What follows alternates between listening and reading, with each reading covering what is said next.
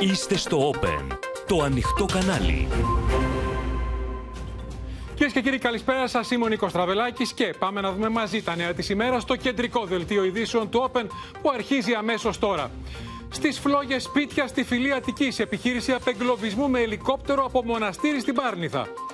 Δραματική επιχείρηση εκένωσης του νοσοκομείου και δύο γυροκομείων στην Αλεξανδρούπολη, σε πλοίο ασθενείς και νεογνά. 18 νεκροί μετανάστες από τη φωτιά στο δάσος της Δαδιάς. Κάηκαν σπίτια σε Ροδόπη, Βιωτία και Εύβοια. Απεγκλωβισμοί σε Κύθνο με σκάφη από παραλία. Συμφωνία Μητσοτάκη Ζελένσκι για εκπαίδευση Ουκρανών πιλότων από Έλληνες στα F-16. Καταδίκασε ο ΙΕ τις προκλητικές επιθέσεις του Ατήλα κατά Κιανόκρανων στην Κύπρο. Εμπριστική αντίδραση των Τούρκων. Νέες επιδρομές ουκρανικών drones με στόχο τη Μόσχα. Η Ρωσία βήθησε ουκρανικό σκάφος στη Μαύρη Θάλασσα.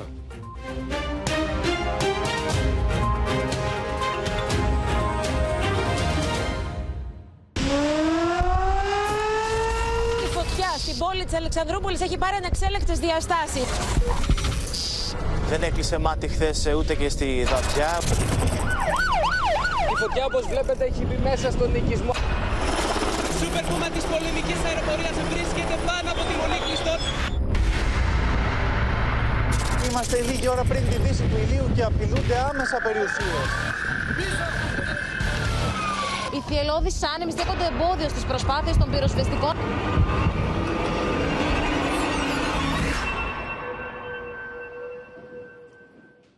Κυρίες και κύριοι, ο πύρινος εφιάλτης επέστρεψε στην Αττική καθώς έχουν παραδοθεί στις φλόγες από το πρωί. Οι πρόποδες της Πάρνηθα στη φυλή έχουν καεί σπίτια. Έκλεισε στο σημείο η Αττική οδός με το μέτωπο να μεγαλώνει συνεχώς. Πριν από λίγο, μάλιστα, με το 112 δόθηκε εντολή να εκενωθούν τα άνω λιώσια. Μεγάλη φωτιά μένεται από το πρωί και στον Ασπρόπυργο την ώρα που οι ρηπές των ανέμων ξεπερνούν και σήμερα τα 9 μποφόρ και η θερμοκρασία άγγιξε νωρίτερα τους 41 βαθμούς. Ταυτόχρονα ο Εύρος φλέγεται για τέταρτη μέρα με τη φωτιά να παίρνει όλο και πιο εφιαλτικές διαστάσεις καθώς από το δάσος της Δαδιάς κατέβηκε δεκάδες χιλιόμετρα νοτιότερα και ενώθηκε με το μέτωπο βόρεια της Αλεξανδρούπολης, όπου τη νύχτα χρειάστηκε να εκενωθούν το νοσοκομείο και δύο γεροκομεία, με δεκάδες ασθενείς και νεογνά να μεταφέρονται σε πλοίο. Τουλάχιστον 18 μετανάστες βρέθηκαν απανθρακωμένοι στο νοτιότερο άκρο του φλεγόμενου δάσους της Δαδιάς. Ενώ η φωτιά εξαπλώνεται ραγδαία κατά μήκος της θάλασσας προς τη Ροδόπη. Πάμε να συνδεθούμε με τα πρώτα πύρινα μέτωπα. Ε, είναι μαζί μας ο Μίλτος Ακελάρη ο Γιάννης Ρίγος και ο Κώστας Ασημακόπουλο από διαφορετικά σημεία στην Αττική, στους πρόποδε της Πάρνηθας, στη Χασιά, τη Φιλή. Σε λίγο θα δούμε και τον ε, Γιάννη Γιάκα προς τον Ασπρόπυργο. Και στον Εύρο, στον Άβαντα, εκεί που βρέθηκαν 18 μετανάστες νεκροί Αναστασία Αργυριάδου, στο φλεγόμενο δάσος της Δαδιά. Και σε λίγο μαζί μας και ο Αντώνης Τσολναράς. Βλέπατε νωρίτερα να πλησιάζει η φωτιά στο παραλιακό μέτωπο από Αλεξανδρούπολη προς Ροδόπη στην παραλία των Πετρωτών. Πάμε να δούμε πρώτα την κατάσταση αυτή την ώρα με τον Μίλτο Σακελάρη στη Χασιά, όπου το τοπίο είναι εφιαλτικό εδώ και πολλές ώρες, Μίλτο. Ακριβώς είναι εφιαλτικό το τοπίο εδώ και αρκετές ώρες. Να πούμε ότι η πυροσβεστική ήταν σε όλα τα σημεία από νωρίς το πρωί. Ήταν και οι κάτοικοι εδώ οι οποίοι έκαναν υπεράνθρωπες προσπάθειες. Αυτή τη στιγμή να πούμε ότι το σημείο. Έχουν αρχίσει και ανεβαίνουν και τα πυροσβεστικά οχήματα τα οποία νωρίτερα είχαν αναγκαστεί να εγκαταλείψουν την περιοχή και μπορούν να προσεγγίσουν όλα τα σημεία, όπως επίσης και οι κάτοικοι, να δουν δηλαδή τι ακριβώς συνέβη στα σπίτια τους. Έχουμε αναφορές για καμένα σπίτια. Εμείς δεν μπορούσαμε να κινηθούμε προς τα πάνω γιατί δεν θα είχαμε σήμα να σας δείξουμε τι ακριβώς έχει συμβεί. Βλέπουμε πολλές υδροφόρες οι οποίες κινούνται προς τα πάνω και άλλες οι οποίες έχουν σταματήσει εδώ για να ανεφοδιαστούν για να ανεφοδιαστούν και να, στην ουσία να γεμίσουν με νερό και να μπορέσουν να πλησιάσουν σε άλλα σημεία. Ε, βλέπω πυκνό καπνό στο βάθος, σε κάποια σημεία λευκό, σε κάποια άλλα ε, μαύρο και αυτό σημαίνει πως υπάρχουν ακόμη αιστείες οι οποίες εξακολουθούν να καίνε. Η φωτιά, να πούμε ότι μεταφέρθηκε πάρα πολύ γρήγορα. Ξεκίνησε από το πίσω μέρος της χασιάς, τουλάχιστον από το σημείο στο οποίο το προσεγγίσαμε εμείς νωρίς το μεσημέρι. Πάρα πολύ γρήγορα κινήθηκε. Τα πυροσβεστικά οχήματα αναγκάστηκαν να απομακρυνθούν από το σημείο μαζί με τους κατοίκους οι οποίοι ήταν εκεί, έκαναν και αυτοί ό,τι μπορούσαν για να σώσουν τις ε, περιουσίες τους. Ωστόσο, σε πολλές περιπτώσεις δεν ήταν αυτό εφικτό. Έχουν καεί αποθήκες, έχουν καεί κτηνοτροφικές ε, μονάδες όπως μας λένε, έχουν καεί και σπίτια, έχουν υποστεί υλικές ζημιές και σπίτια και αυτό καταλαβαίνουμε πόσο δυσάρεστη κάνει την ε, κατάσταση εδώ για μια φωτιά η οποία εξακολουθεί να καίει Νίκο. Και εξαπλώνεται το μέτωπο Μίλτο. Θα σε συναντήσουμε σε πολύ λίγο προς το παρόν, κυρίες και κύριοι. Πάμε να δούμε το ρεπορτάζ α, με όσα συνέβησαν τις τελευταίες ώρες από το πρωί. Γύρω στις 10 που ξέσπασε η μεγάλη φωτιά στους πρόποδες της Πάρνηθας, στη Χασιά και στη Φιλή. Τα πάντα έχουν καεί.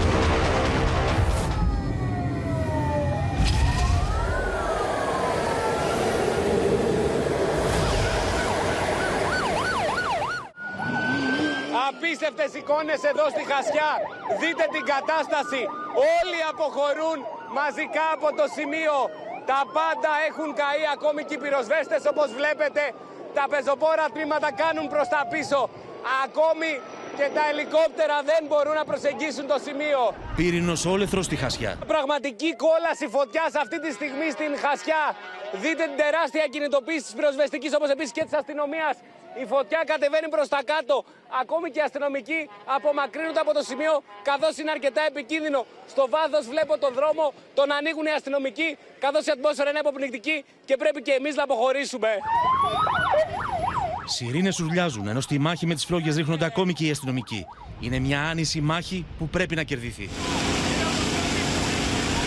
Δεξιά βλέπω ένα πυροσβεστικό όχημα, έχει ένα σπίτι προς τα πάνω. Ακριβώς από πίσω είναι η φωτιά. Πετούν διαρκώς τα ελικόπτερα και προσπαθούν να ανακόψουν την ε, πύρινη λέλαπα. Ωστόσο αυτό θεωρείται πάρα πολύ δύσκολα. Η φωτιά έχει πάρει ανεξέλεγκτες διαστάσεις στους δρόμους της Χασιάς. Επικρατεί πανικός. Ενώ υπάρχουν πληροφορίες για καμένα σπίτια περιμετρικά του οικισμού. Αστυνομικοί, όπως βλέπετε, αυτή τη στιγμή πηγαίνουν πόρτα-πόρτα εδώ στην ευρύτερη περιοχή για να απομακρύνουν όλους τους ανθρώπους. Είναι μια κατάσταση συναγερμού, είναι μια πάρα πολύ επικίνδυνη κατάσταση. Δείτε, ο αστυνομικός πηγαίνει σε ακόμη ένα σπίτι για να δει αν υπάρχουν άνθρωποι οι οποίοι παραμένουν εδώ και δεν εγκαταλείπουν τα σπίτια τους. Αστυνομία, είναι κανείς εδώ! Βλέπουμε τώρα εδώ μια επιχείρηση. Φεύγουν οι κάτοικοι από το σπίτι. Τώρα βλέπουμε μια γυναίκα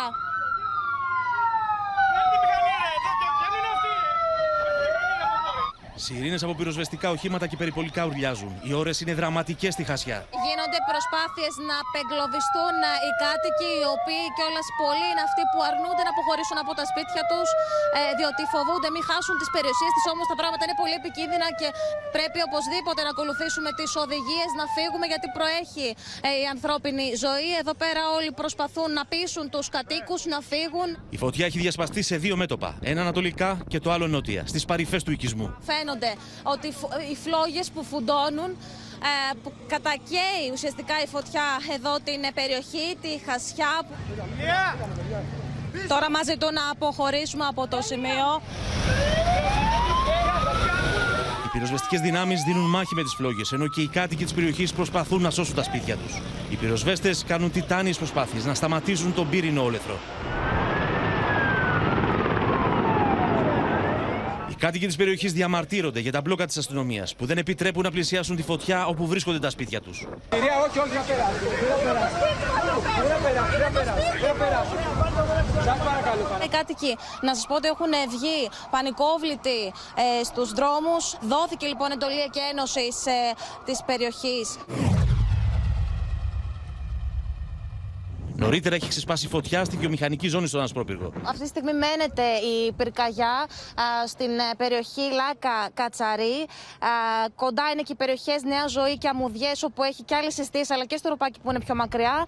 Ε, η περιοχή αυτή, εδώ πέρα βλέπετε πυκνούς καπνούς που έχουν γεμίσει ε, τον ουρανό. Η περιοχή δεν είναι οικιστική, είναι βιομηχανική, έχει επιχειρήσεις. Βλέπετε εδώ εργοστάσια τα οποία καίγονται, έχουν ε, παραδοθεί στις φλόγες. Μέσω του 112 κάτοικοι του οικισμού Ποντίων και Βέρα έλαβαν μήνυμα να κενώσουν προς Ελευσίνα. Αλλά και οι κάτοικοι του οικισμού Λάκα Κάτσαρη να απομακρυνθούν προς Ασπρόπυργο. Ξεκίνησε από μια εταιρεία που είναι απέναντι.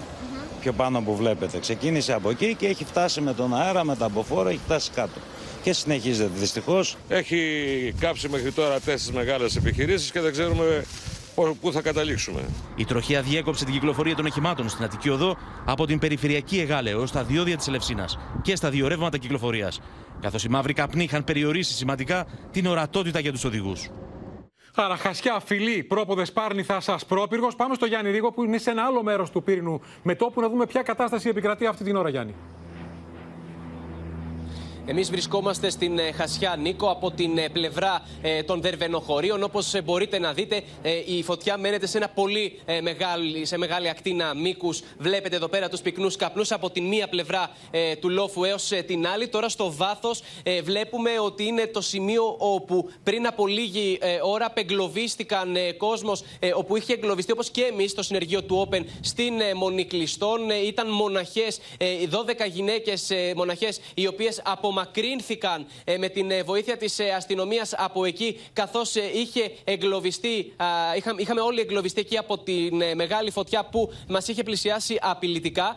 Να σου πω, Νίκο, ότι μάλιστα χρειάστηκε και επιχείρηση από αέρος, καθώς υπήρξαν πιστοί οι οποίοι είχαν έρθει να προσκυνήσουν και επειδή ήταν εκεί στο σημείο, αισθάνθηκαν αδιαθεσία και δεν ένιωθαν καλά από, το, από τον φόβο τους λόγω της φωτιάς που πλησίαζε απειλητικά. Και έτσι ήρθε ένα ε, σούπερ πούμα της πολεμικής αεροπορία και τους ε, πήρε, τους απεγκλώβησε από αέρος από το σημείο και απομακρύνθηκαν σε σημείο ε, ασφαλές. Βλέπετε εδώ ποια είναι η Αλλά κατάσταση. είναι χαρακτηριστικό, Γιάννη, ότι από τις 12 μοναχέ.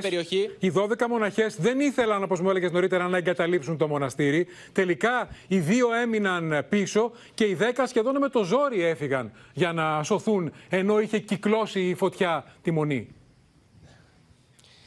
Πριν από λίγα λεπτά, Νίκο, η φωτιά είχε πραγματικά κυκλώσει την ε, μονή. Ε, γι' αυτό αναγκάστηκαν να αποχωρήσουν και ε, οι δύο ε, μοναχές που είχαν τελευταίες. μείνει πίσω στο μοναστήρι μέχρι την τελευταία στιγμή. Ακριβώς ε, ήταν υποχρεώση, από, υποχρεωτική η κατάσταση αυτή να συμβεί λόγω από την φωτιά που είχε πλησιάσει απειλητικά. Έφτασε λίγο έξω από την μονή. Οι πληροφορίες από την πυροσβεστική είναι ότι δεν φαίνεται να έχει υποστεί κάποια ζημιά. Ωστόσο, λόγω της ε, κατάστασης και του πυκνού καπνού που είχε σκεπάσει την ε, περιοχή, έπρεπε να απομακρυνθούν και ε, οι τελευταίοι που είχαν μείνει πίσω.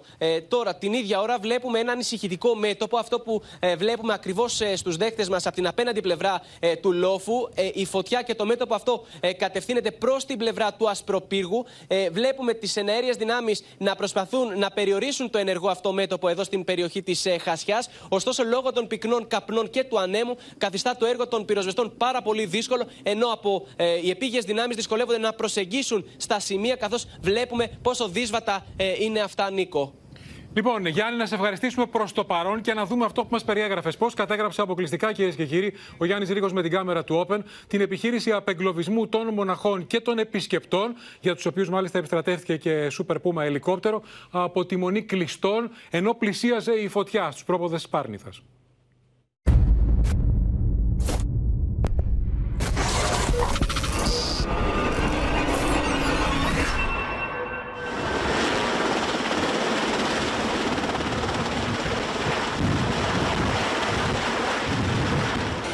Φωτιά όπως μπορείτε να δείτε μας έχει εγκλωβίσει στη μονή κλειστών.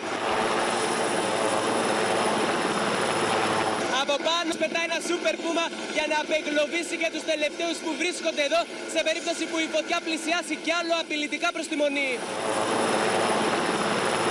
Δραματικές στιγμές και στη μονή κλειστών. 12 καλόγριες και προσκυνητές, μαζί με τον δημοσιογράφο και το συνεργείο του Open, έχουν περικυκλωθεί από την πύρινη κόλαση.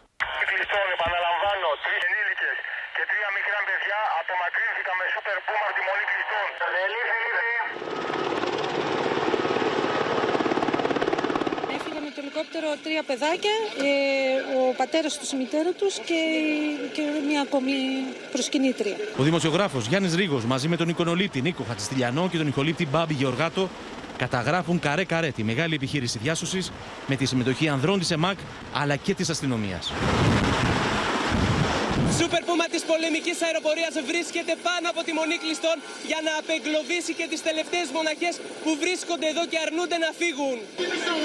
Δεν είναι πίσω με τον κυρία Δεν προλαβαίνουμε, το τι έχει φτάσει εδώ. Τι λέτε τώρα; παρακαλώ πολύ. Έχουμε εντολές να εκενώσουμε στο μοναστήρι. Για με βάση. Η αστυνομία πείθει τις μονάχες να φύγουν από το σημείο και εκείνες παίρνουν μαζί τους την εικόνα της Παναγίας Ελεούσας. Δύο από αυτές μένουν πίσω μαζί με δυνάμεις της πυροσβεστικής. Πώς μπορείς να πάρεις, δύο; Πάρε, πάρε, δεν πειράζει, πάρε. Πόσοι άλλοι είναι, πόσοι άλλοι είναι μέσα. Με περιπολικό της αστυνομίας, άλλοι δύο πολίτες μεταφέρονται σε ασφαλές σημείο από την ιερά μονή κλειστών, εδώ που οι φλόγες έχουν περικυκλώσει τη μονή. Βγάλει τα πράγματα από πίσω. Βγάλει τα πράγματα από πίσω. Τα πράγματα μα. Βάλει τους δύο κυρίους μέσα. Δηλαδή κάνουμε εδώ, θα πεις εδώ. Ανεβαίνοντας επάνω, μισή ώρα που καθίσαμε εδώ, άρχισαν να γίνονται κάποιες εκρήξεις. Και άξαφνα φούτωσε ο τόπος. Πολίτες και μοναχές μπαίνουν σε περιπολικά της αστυνομίας και με κομβόι απομακρύνονται από τη μονή. Συγκλονιστικές εικόνες από την επιχείρηση απεγκλωβισμού που κατέγραψαν ο Γιάννης Ρίγος με τον Νίκο Χατζηστηλιανό και τον Μπάμπη Γεωργάτο. Ήταν ε, ο εικονολήπτης και ο τεχνικός του Open που κατέγραψαν αποκλειστικές εικόνες από την επιχείρηση απεγκλωβισμού μοναχών και επισκεπτών νωρίτερα από τη Μονή Κλειστών στην Πάρνηθα. Πάμε ξανά στην φλεγόμενη περιοχή να συναντήσουμε αυτή τη φορά τον Κώστα Ασημακόπουλο, καθώς η φωτιά επεκτείνεται Κώστα και νωρίτερα είχαμε 112 για να εκενωθούν τα Άνω Λιώσια και άλλες δύο περιοχές. Ακριβώς και, και το 112 ήρθε στους κατοίκους των Άνω Λιωσίων κυρίως γιατί η φωτιά ένα μεγάλο της ε, μέτωπο κινείται προς την ε, Μονή Κυπριανού. Είναι μια μεγάλη α, εστία φωτιάς που τώρα βλέπουμε και πολύ μεγάλη κινητοποίηση της πυροσβεστικής ε, για να την αντιμετωπίσουν. Ωστόσο δεν υπάρχει οδικό δίκτυο, υπάρχει μόνο ένας δρόμος, έχουν πέσει κολόνες. βλέπουμε λίγο τώρα κάποια συνεργεία του ΔΔΕ με βαριά μηχανήματα για να κόψουν τις κολόνες που πέφτουν διαρκώς ε, στο δρόμο και ε, ε, δημιουργούν πολύ μεγάλους κινδύνους τόσο για τους εθελοντές όσο και για όσους συμμετέχουν σε αυτή την πολύ μεγάλη διαδικασία πυρόσβεσης. Αυτό το κομμάτι που βλέπουμε του δρόμου τώρα το πλάνο σας είναι η νότια είσοδος της φυλής η οποία φλέγεται, φλέγεται περιμετρικά όλο αυτό το στόμιο, αυτή η λεκάνη που είναι εκεί μέσα η πόλη και γύρω-γύρω τα πρώτα σπίτια αντιμετωπίζουν πολύ μεγάλα προβλήματα. Είδαμε ζημιές Κώστα, στα σπίτια. αυτό που λες τα πρώτα είδαμε, σπίτια, ε, πόσο σπίτια- κοντά δηλαδή είναι τώρα οι φλόγες από τα πρώτα σπίτια; Πριν από περίπου 45 λεπτά που ήμουν εκεί, αλλά δεν είχαμε σήμα για να μεταδώσουμε εικόνα, ε, είναι τελειώνει το δασίλειο, τελειώνουν τα δασίλεια, ένας δρόμος και ξεκινάνε τα σπίτια. Τα οποία σπίτια έχουν ξύλα, έχουν κάποιες παράγκες, έχουν κάποια πάρκιν, ε, τα οποία έχουν έφλεκτα υλικά. Αυτό θέλω να πω. Ε, Προσπαθούν να τα αφαιρέσουν ε, τελευταία στιγμή βέβαια οι άνθρωποι. Ε, Υπάρχει πολύ στενό οδικό δίκτυο πάνω-πάνω στις παρυφές γύρω-γύρω από, το, από την πόλη και αυτό βέβαια ε, δημιουργεί πολύ μεγάλες δυσκολίες. Θα πρέπει να πω και να εξάρω βέβαια την προσπάθεια που γίνεται όχι μόνο από τους ε, πυροσβέστες αλλά από όλο το προσωπικό, τους εθελοντές αλλά και τους κατοίκους. Δεν έχει ακουστεί φωνή. Πραγματικά το λέω αυτό, το επισημαίνω γιατί πολλές φορές βλέπουμε ένα πανικό. Βλέπουμε ότι όλος ο κόσμος υπάρχει μια αλληλεγγύη, υπάρχει να γίνει το κάτι παραπάνω αυτές τις δύσκολες ώρες. Είδαμε επίσης οργανωμένους, ο, εδώ βλέπετε ένα σκυλάκο, ένα πανέμορφο σκυλάκι τρομαγμένο και αφιδατωμένο που βρίσκεται εδώ α, στο σημείο που, που βρισκόμαστε, όπου μπορούμε και εμείς λίγο νωρίτερα ό,τι νερό είχαμε, το δώσαμε σε κάποια σκυλάκια α, που είχαν συγκεντρωθεί εδώ από κάποιους α, της πολιτικής α, προστασίας. Γενικά υπάρχει κινητοποίηση από άντρες, γυναίκες, ε, ό,τι μπορεί ο καθένας να σώσει, α, να σωθούν πρώτα οι ζωές και μετά ό,τι μπορεί να σωθεί από αυτό το πανέμορφο δάσος που χάνεται μπροστά στα μάτια μας. Λοιπόν. Προσέξτε τώρα για αυτούς που ξέρουν, που ξέρουν λίγο το ανάγλυφο, Νίκο, αν μου επιτρέπεις Βεβαίως. λίγα δευτερόλεπτα. Βεβαίως, Η Κώστα. φωτιά, ένα, με- ένα μέτωπο πηγαίνει, πηγαίνει προς το σπήλαιο του Πανός και το άλλο μέτωπο πηγαίνει προς τον Άγιο Γεώργιο και τον α, Άγιο Κυπριανό. Εκεί έχει, πο- έχει εκείνη η Πάνθα, έτσι, και γιατί η Πάνθα κανονικά. Α, εάν πέσει ε, το σκοτάδι και σταματήσουν και οι όποιες ρήψεις γίνονται, έχουμε να δούμε αρκετή ώρα βέβαια, αν σταματήσουν λοιπόν και οι ρήψεις των α, εναέριων μέσων, τότε τα πράγματα θα είναι πολύ, πολύ δύσκολα. Νίκο. Σε μία ώρα και ένα τέταρτο από τώρα, δύο ήλιο και σταματούν οι εναέρειε επιχειρήσεις. Θα σε ευχαριστήσουμε, Κώστα Σιμακόπουλε. Πάμε και στο Γιάννη Γιάκα, καθώς υπάρχει και το μέτωπο του Ασπροπύργου από το πρωί, Γιάννη. Ακριβώς, Νίκο, και πρέπει να πούμε ότι τα πράγματα εδώ δεν είναι καθόλου καλά. Βρισκόμαστε στον λόφο Κυρίλου, στον Ασπρόπυργο και όπως μπορείτε να δείτε πίσω μου, α, μία βιομηχανία έχει παραδοθεί στις φλόγες, μία μεγάλη βιομηχανική εγκατάσταση καίγεται από άκρη ε, σε άκρη. Η φωτιά δυστυχώς έχει φτάσει μέχρι τις ε, πρώτες βιομηχανίες εδώ στον λόφο Κυρίλου, στον Ασπρόπυργο. Α, αυτή τη στιγμή πρέπει να πούμε ότι οι άνεμοι δεν είναι ιδιαίτερα ισχυρή, αλλά υπάρχει πάρα πολύ καπνός, η ατμόσφαιρα εδώ είναι πραγματικά αποπνικτική. Να θυμίσουμε ότι η Αττική Οδός είναι κλειστή στο ύψος που βρισκόμαστε. Δεν μπορεί κάποιος να προσεγγίσει το συγκεκριμένο σημείο από την Αττική Οδό. Βλέπουμε και κάποια πυροσβεστικά ελικόπτερα να πετούν από επάνω μας, αλλά βρισκόμαστε λίγο πριν τη δύση του ηλίου και δυστυχώς η εικόνα που βλέπουμε δεν είναι καλή η φωτιά παρά το γεγονός ότι δεν, προφανώς δεν υπάρχει δάσος ανάμεσα στις βιομηχανίες εδώ στην ε, περιοχή του Ασπροπύργου. Κινείται με γρήγορους ρυθμούς. Οι επίγειες δυνάμεις πυροσβεστικής έχουν σχηματίσει ένα τείχος προστασίας ε, για να καταφέρουν να σώσουν τουλάχιστον βιομηχανικές εγκαταστάσεις αλλά και σπίτια που βρίσκονται από την κάτω μεριά αλλά ακόμα η κατάσταση είναι Γιάννη, μένουμε είναι εδώ. Θα επανέλθουμε για οτιδήποτε νεότερο. Να ευχαριστήσουμε και τον ε, Γιάννη Ζιάκη και πάμε στον Εύρο, κυρίες και κύριοι, που φλέγεται για τέταρτη ημέρα. Μάλιστα, η φωτιά που ξεκίνησε από, την, από το μέτωπο βόρειας της Αλεξανδρούπολης επεκτάθηκε στο δάσος της Δαδιά και τη νύχτα κατέβηκε διανύοντο απόστασης 40 χιλιόμετρων. Έφτασε βόρεια της Αλεξανδρούπολης με αποτέλεσμα να εκενωθούν και το νοσοκομείο που κινδύνευσε και δύο γυροκομεία και μετα μεταφερθούν ασθενείς και νεογνά ε, σε πλοίο. Ταυτόχρονα ανακοινώθηκε, εντοπίστηκαν 18 μετανάστες απανθρακωμένοι στο νοτιότερο μέρος του φλεγόμενου δάσους του Δαδιά, στον Άβαντα. Πάμε να δούμε το ρεπορτάζ και αμέσως μετά, σε ζωντανή σύνδεση, θα δούμε όλα τα νεότερα από την Αναστασία Αργυριάδου, που είναι στον Άβαντα, και τον Αντώνη Τσολναρά, ο οποίος είναι στην παραλία των Πετρωτών, γιατί τις τελευταίες ώρες η φωτιά έχει φτάσει δυτικά της Αλεξανδρούπολης και το μέτωπο κατευθύνεται προς τη Ροδόπη. Δεν έχει τέλος ο πύρινος εφιάλτης στην Αλεξανδρούπολη. Έρε τα το εδώ. Οι πύρινες γλώσσες καταπίνουν λυσασμένα τα πάντα στο πέρασμά τους. Στην ευρύτερη περιοχή του Άβαντα εντοπίζονται 18 απανθρακωμένες οροί. Στην ευρύτερη περιοχή του Άβαντα εντοπίστηκαν οι σωροί 18 ατόμων πλησίων παραπήγματος.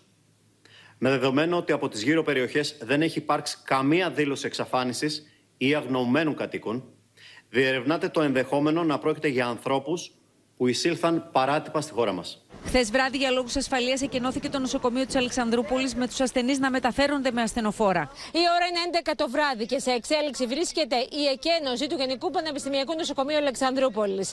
Ασθενείς μεταφέρονται με ασθενοφόρο το ΕΚΑΒ σε άλλα γειτονικά νοσοκομεία ή κάποιοι παίρνουν εξιτήριο. Πυροσβέστες επιχειρούν μπροστά σε μία κόλαση φωτιάς. Μάταια προσπαθούν να κρατήσουν το πύρινο μέτωπο το οποίο κινείται απειλητικά. Η ώρα είναι τρεις τα ξημερώματα. Βρισκόμαστε έξω από την κεντρική πύλη του Πανεπιστημιακού Νοσοκομείου της Αλεξανδρούπολης.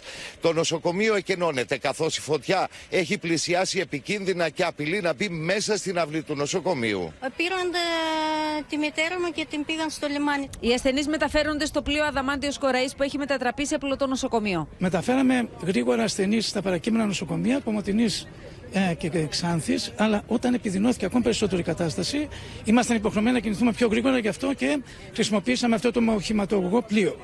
Την ώρα που το νοσοκομείο εκενώνεται με τις φλόγες να είναι σε απόσταση αναπνοής από την είσοδο, φτάνει μια έγκυος γυναίκα. Μόλις της έχουν σπάσει τα νερά. Οι γιατροί αρχικά αποφασίζουν να την κρατήσουν. Όμως οι συνθήκες δεν το επιτρέπουν. Το νοσοκομείο είχε γεμίσει με καπνούς, ε, ε, σκόνες, ε, κάπνες, ε, τα μάτια τσούζανε. Ε, όπως ξέρετε, αν γεννούσε μια η επίδοκος θα είχε πρόβλημα. Μπήκαμε στο ασθενοφόρο και ξεκινήσαμε για το διδημότυχο. Λίγο πριν εκεί τον προβατώνα, το κορίτσι μας έκανε τελεία διαστολή. Σταματήσαμε στην άκρη του δρόμου και εμείς γεννήσαμε μια κουκλίτσα. Το Open διακόπτει την κανονική ροή του προγράμματός του στις 4 παρα 10 το πρωί. Η δημοσιογράφος Αναστασία Αργυριάδου μεταδίδει ζωντανά τις σοκαριστικές στιγμές με ανθρώπους που έχουν άμεση ανάγκη για βοήθεια. Το Ίδρυμα Χρόνιων Πασχόντων στην πόλη εκενώνεται. Κυρίες και κύριοι, διακόπτουμε το πρόγραμμά μας γιατί η φωτιά στην πόλη της Αλεξανδρούπολης έχει πάρει ανεξέλεκτε διαστάσεις. Είμαστε λίγο έξω από την Αλεξανδρούπολη, στην περιοχή της Χιλής. Εδώ λοιπόν είναι ένα Ίδρυμα Χρόνιων Πασχόντων, ο Άγιος Ξενοφόντας. Βλέπετε ότι εκενώνεται γιατί η φωτιά έχει φτάσει μόλις λίγα μέτρα από το ίδρυμα. Βλέπετε εκεί τις φλόγες, τις πύρινες γλώσσες να πλησιάζουν. Είναι άνθρωποι με σοβαρά προβλήματα υγείας, κινητικά προβλήματα και όχι μόνο μεταφέρονται σε ασφαλές σημείο γιατί πλέον κινδυνεύουν.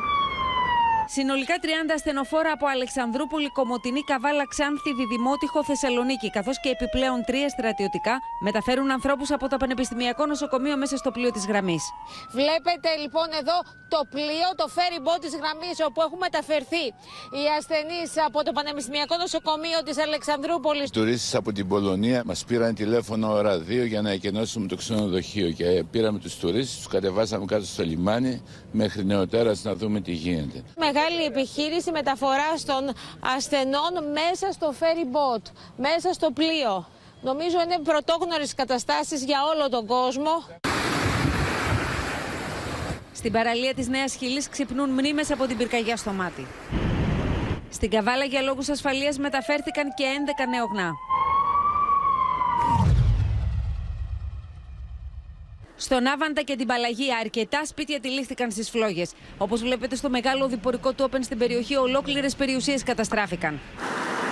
Τα αυτοκίνητα περνούν μέσα από καπνούς. Είμαστε λίγο έξω από το χωριό Άβαντα. Οι φλόγες έχουν κυκλώσει και τις δύο πλευρές του δρόμου.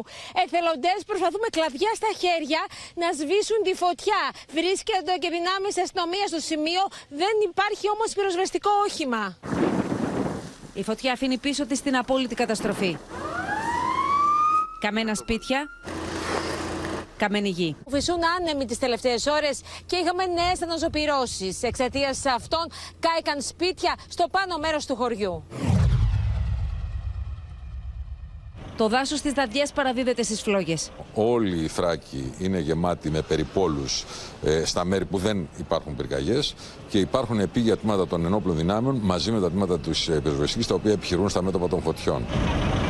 Να γίνουν αντιπυρικές μεγάλες ζώνες, ούτως ώστε αν πάρει το δάσος φωτιά να καεί ένα κομμάτι. Η φωτιά κινείται ανεξέλεγκτα. Η μάχη συνεχίζεται με τα εναέρια μέσα, με δύσκολες καιρικές συνθήκες όπως τις βλέπετε και τις ε, βιώνετε. Δεν έχουμε καθόλου σύμμαχο τον καιρό, όπως βλέπετε ε, ο άνεμος δυστυχώς δημιουργεί, ο οποίος είναι ισχυρός, δημιουργεί συνεχώς νέες αιστείες. Η ώρα είναι 2 το μεσημέρι. Βρισκόμαστε στον κόμβο της Μάκρης που οδηγεί για την πόλη της Αλεξανδρούπολης. Ο δρόμος έχει κλείσει καθώς η φωτιά πέρασε την Εχνατή Οδό και κατευθύνεται στους οικισμούς Δίκελα, Μεσημβρία και Μάκρη. Εναέρια μέσα επιχειρούν συνεχώς για να περιορίσουν τη φωτιά. Φωτιά που εξαπλώνεται κυρίες και κύριοι συνεχώς από την Αλεξανδρούπολη προς τη Ροδόπη. Έχουν ε, εκδοθεί πάνω από 20 μηνύματα για εκένωση οικισμών με το 112. Πάμε στον Αντώνη Τσολναρά που είναι σε αυτή τη διαδρομή από Αλεξανδρούπολη προς ε, Κομωτινή στην παραλία των Πετρωτών εκεί που σε είδαμε νωρίτερα ε, Αντώνη να φτάνουν οι φλόγες και να αναγκάζει να εγκαταλείψεις το σημείο. Είναι τα πετρωτά ανάμεσα σε Αλεξανδρούπολη και Κομωτινή. Καθώς η φωτιά, θα μας το εξηγήσεις εσύ, κινείται κατά μήκος της θάλασσας από τον Εύρο προς τη Ροδόπη. Και όχι μόνο, Νίκο.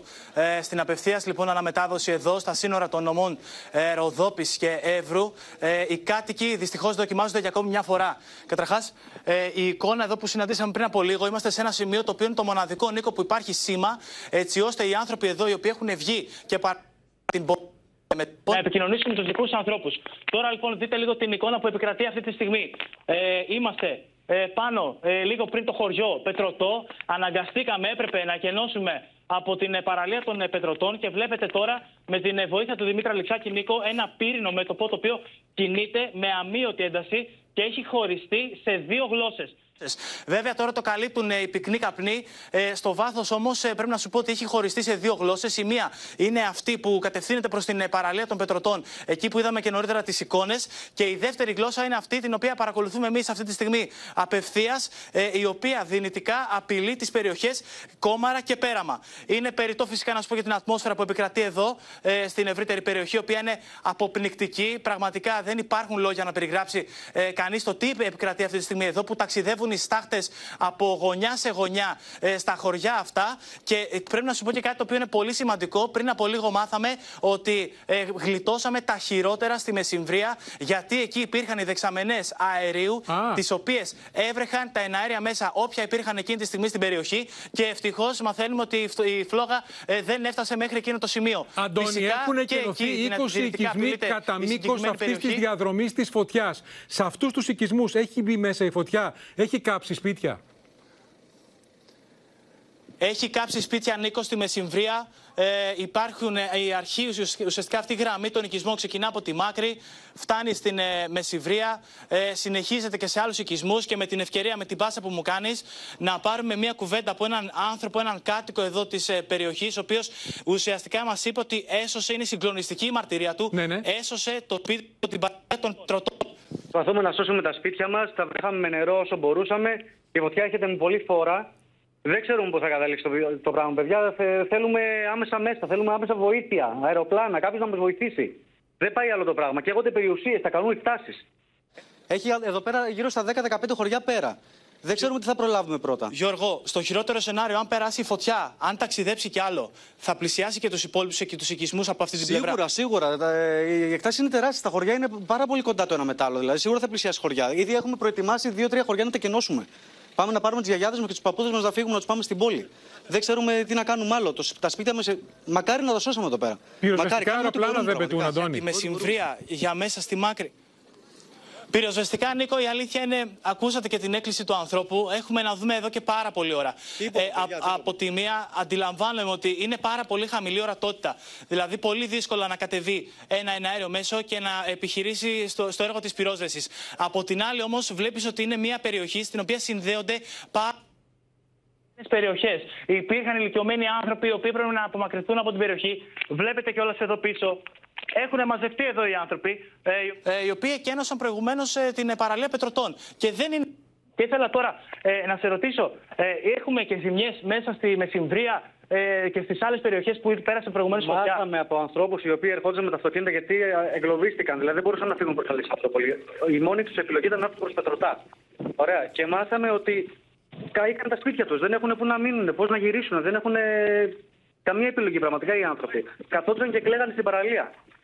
Εγώ πρώτη φορά ζούμε, παιδιά, το, το ζω αυτό το πράγμα από κοντά. Αντώνη. Άλλο να το βλέπεις, άλλο να το ζεις. Δεν είναι το ίδιο πράγμα. Ο άνθρωπος αυτός λέει ότι απεγκλωβίστηκαν και μας το είπες και εσύ από την παραλία των Πετροτών. Πώς απεγκλωβίστηκαν, Γιατί νωρίτερα είδαμε και εικόνες και πρέπει να τις ξαναδούμε από την επιχείρηση που έγινε. Ήσουν εκεί στη Νέα Χιλή και στη Μάκρη. Είναι πιο ανατολικά προς Αλεξανδρούπολη. Εκεί όπου απεγκλώβησαν σκάφη πάνω από 40 εγκλωβισμένους σε παραλία. Ακριβώς. Ε, αυτή η επιχείρηση απεγκλωβισμού είχε γίνει, ε, σημειώθηκε πριν από περίπου τρεις ώρες. Ε, ουσιαστικά, για είναι να αυτή η καταλάβεις, εικόνα που βλέπουμε που θυμίζει μάτι. Έχει φτάσει φωτιά στη θάλασσα. Ναι, η οποία ενώνε, ενώνεται ουσιαστικά γιατί όπως ε, ξαναείπαμε, οι περιοχές αυτές είναι πολύ κοντά, συνορεύει πολύ κοντά η μία με την άλλη. Ε, ενώ, ε, ενώθηκε με την ε, παραλία των Πετροτών που βρισκόμασταν εμείς προηγουμένως. Και τώρα είδαμε και στις εικόνες μας πριν μία ώρα, πριν μισή ώρα περίπου, πριν αποχωρήσουμε από εκεί με τον Δημήτρη Αλεξάκη, ότι είχαν καταφτάσει και άλλα πλωτά μέσα προκειμένου, εάν χρειαστεί, στις περιοχές αυτές, οι οποίες για να σου δώσω να καταλάβεις στη σειρά, εδώ εμείς είμαστε στα, στο χωριό Πετροτό, το οποίο είναι το πρώτο χωριό στη σειρά αυτή. Πιο μέσα υπάρχουν άλλα τρία χωριά, με το, με το χωριό το οποίο βρίσκεται στην πιο μακρινή απόσταση είναι η Μάκρη. Οπότε εκείνα τα πλωτά ε, πηγαίνανε προς εκείνη την περιοχή προκειμένου να απομακρύνουν, εάν χρειαστεί, ε, κατοίκους, ε, να τους μεταφέρουν δηλαδή στο λιμάνι της ε, Αλεξανδρούπολης. Αλλά βλέπουμε, Γιώργο, ότι. Και από τη Νέα δεν Χιλή έσωσαν φαίνεται 43 ότι και τους αλλάζει πήγαν η στην κατάσταση Αλεξανδρούπολη. και Πρέπει να είναι πολύ εφιαλτικό το βράδυ. Ακριβώς, ακριβώς. Απομακρύνθηκαν αυτοί οι άνθρωποι. Ενδεχομένως να έχουν απομακρυνθεί και άλλοι άνθρωποι. Ακούσαμε τώρα ότι είναι και άλλα χωριά σε ετοιμότητα προκειμένου να εκενώσουν. Και φαίνεται ότι αυτό το, πρά- το βράδυ πραγματικά θα ίσως να είναι και το Λοιπόν, πιο δύσκολο. Αντώνη, βάλε μια άνω τελεία, παραμένει μαζί μας για να δούμε στο χάρτη να καταλάβουμε την έκταση της φλεγόμενης περιοχής, κυρίες και κύριοι.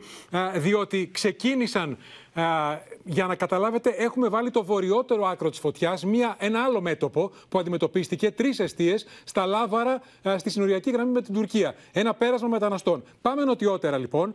Ε, φτάνουμε στο δάσος της Δαδιάς, εκεί όπου ξέσπασε η μεγάλη φωτιά, για δεύτερη φορά, για δεύτερη χρονιά και για το δάσος της Δαδιάς. Κατέβηκε 40 χιλιόμετρα νοτιότερα και ενώθηκε α, το μέτωπο αυτό. Αυτές οι περιοχές που βλέπετε, οι οικισμοί, είναι οικισμοί που εκενώθηκαν εκτός από τον Άβαντα και τα μέλια που είναι από το Σάββατο. Αυτοί οι οικισμοί εκενώθηκαν τις τελευταίες ώρες. Βλέπετε λοιπόν Κύρκη, Παλαγιά, Πεύκα, Βλέπετε πώς έφτασε η φωτιά από το δάσος Σταδιά, 40 χιλιόμετρα απόσταση. 40 χιλιόμετρα. Έφτασε στις παρυφέ της Αλεξανδρούπολης. Εκεί, στη Νέα Χιλή, λίγο πιο βόρεια, είναι το νοσοκομείο και τα δύο γυροκομεία που εκενώθηκαν τα μεσάνυχτα.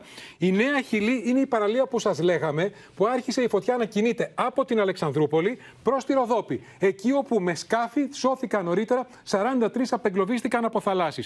Βλέπετε και τη μάκρη που μας είπε ο Αντώνης Τσολναράς. Πλάκα, ε, δικέλα, έχουν κενωθεί όλοι αυτοί οι οικισμοί για να φτάσουμε στη Μεσημβρία που δεν τη βλέπετε, για να φτάσουμε στην παραλία Πετροτών που είναι εδώ και προχωράει η φωτιά προς τη Ροδόπη. Μιλούμε λοιπόν για ένα τεράστιο α, μέτωπο που ξεκίνησε από αυτή την περιοχή το Σάββατο το πρωί, συνεχίστηκε χθες με τα Λάβαρα και το δάσος της Δαδιά και όλη τη νύχτα άρχισε να κατευθύνεται από την Αλεξανδρούπολη προς τη Ροδόπη παραλιακά. Η συνολική απόσταση που έχει διανύσει η φωτιά φτάνει τα 100 χιλιόμετρα. Είναι 40 χιλιόμετρα από τη Δαδιά στην Αλεξανδρούπολη και άλλα 60 στην περιοχή αυτή πλησιάζοντας προς την Κομωτινή. Να δούμε και το δεύτερο χάρτη, να δούμε πού βρέθηκαν απανθρακωμένοι νωρίτερα. Οι 18 μετανάστες είναι στον Άβαντα, βόρεια της Αλεξανδρούπολης, είναι στο νοτιότερο άκρο του φλεγόμενου δάσους της Δαδιάς, στον Άβαντα που είχε κενωθεί και την Κυριακή και χθες και σήμερα και έχουν καεί πάρα πολλά σπίτια. Εκεί θα πάμε τώρα να συναντήσουμε την Αναστασία Αργυριάδου ε, σε ένα σκηνικό καμένης γης, Αναστασία. Ένα απόκοσμο σκηνικό θα έλεγα Νίκο. Εδώ στο χωριό Άβαντα, σε ρεματιά, λίγο πιο κάτω από το σημείο που βρισκόμαστε, σε δύο διαφορετικά σημεία κοντινά, σε ένα καμένο μαντρί και ε, σε ακόμη μια αποθήκη βρέθηκαν οι 18 μετανάστες απαθρακωμένοι. Πριν από λίγη ώρα ήταν εδώ στο σημείο ο ιατροδικαστής Ανατολικής Μακεδονίας Τράκης, ο κύριος Αποστολίδης, για την ιατροδικαστική εξέταση. Οι σωροί μεταφέρονται αυτή την ώρα για την η οποία θα γίνει αύριο στην Ιατροδικαστική Υπηρεσία Αλεξανδρούπολης. Έχει γίνει γνωστό ε, πώς έχασαν τη ζωή τους αυτοί οι άνθρωποι, όλα... η Αναστασία. Διότι είναι κατανοητό ότι δεν είχαν κινητά οι περισσότεροι, άρα δεν πήραν το 112 να φύγουν από την ε, περιοχή. Υπάρχουν περισσότερα στοιχεία, έχουν γίνει ξαφνικές γνωστά. Ξαφνικές αναζωπηρώσεις, ε, ξαφνικές αναζωπηρώσεις, Νίκο. Οι ρηπές του ανέμου ήταν πολύ δυνατές και χθες το μεσημέρι, αλλά και σήμερα το πρωί, όπου είχαμε αναζωπηρώσεις και κάηκαν σπίτια. Βρεθήκαμε και εμείς στο δρόμο λίγο έξω από τα άβαντα την ώρα εκείνη και μας περικύκλωσαν οι πύρινες γλώσσες ε, τρέξαμε για να σωθούμε, παραλίγο να εγκλωβιστούμε και εμείς, πόσο μάλλον αυτοί οι άνθρωποι ε, που ήταν κρυμμένοι εκεί στην ε, ρεματιά, προσπαθώντας να ξεφύγουν ίσως από κάποια σύλληψη. Έτσι λοιπόν εγκλωβίστηκαν σε εκείνο το σημείο και αύριο η νεκρονομία, η ιατροδικαστική εξέταση θα δείξει, θα δώσει φως και για τα αίτια του θανάτου. Πάντως στο δεξιό μέρος της εικόνας βλέπουμε αυτό που μας έλεγε νωρίτερα, είναι... Αναστασία, την καμένη γη ε, όλο το δάσος, τα σπίτια καμένα. Αυτή την ώρα υπάρχει ενεργό μέτωπο ενεργό μέτωπο υπάρχει πίσω από ό,τι βλέπετε. Ναι. Το περιγράφετε και εσείς πριν από λίγο. Είναι δεκάδες τα χιλιόμετρα. Ουσιαστικά ενώνεται το μέτωπο της Αλεξανδρούπολης και της Δαδιά με το σημείο όπου βρίσκεται ο Αντώνης Τσολναρά στη Ροδόπη. Από δεξιά είναι η Νύψα, το Εθνικό Πάρκο Δρυμού ε, και η Δαδιά. Στο κέντρο η Εσήμη και η φωτιά φεύγει προς την Κύρκη και πάει να βγει στην Ροδόπη. Πύρινο όλεθρος από ό,τι μπορείς να καταλάβεις και συνήκω. Οι κάτοικοι θα περάσουν ακόμα ακόμη μια δύσκολη νύχτα. Ε, η ατμόσφαιρα είναι αποπνικτική. Μέχρι και πριν από λίγο έβρεχε καπνό. Νιώθουμε τα μάτια μας να καίνε και ο αέρας είναι καυτός. Ε, φυσάει δυνατός αέρας. Εδώ και λίγη ώρα δεν βλέπουμε να πετούν ένα αέρια μέσα και διαρκώς εκενώνονται χωριά.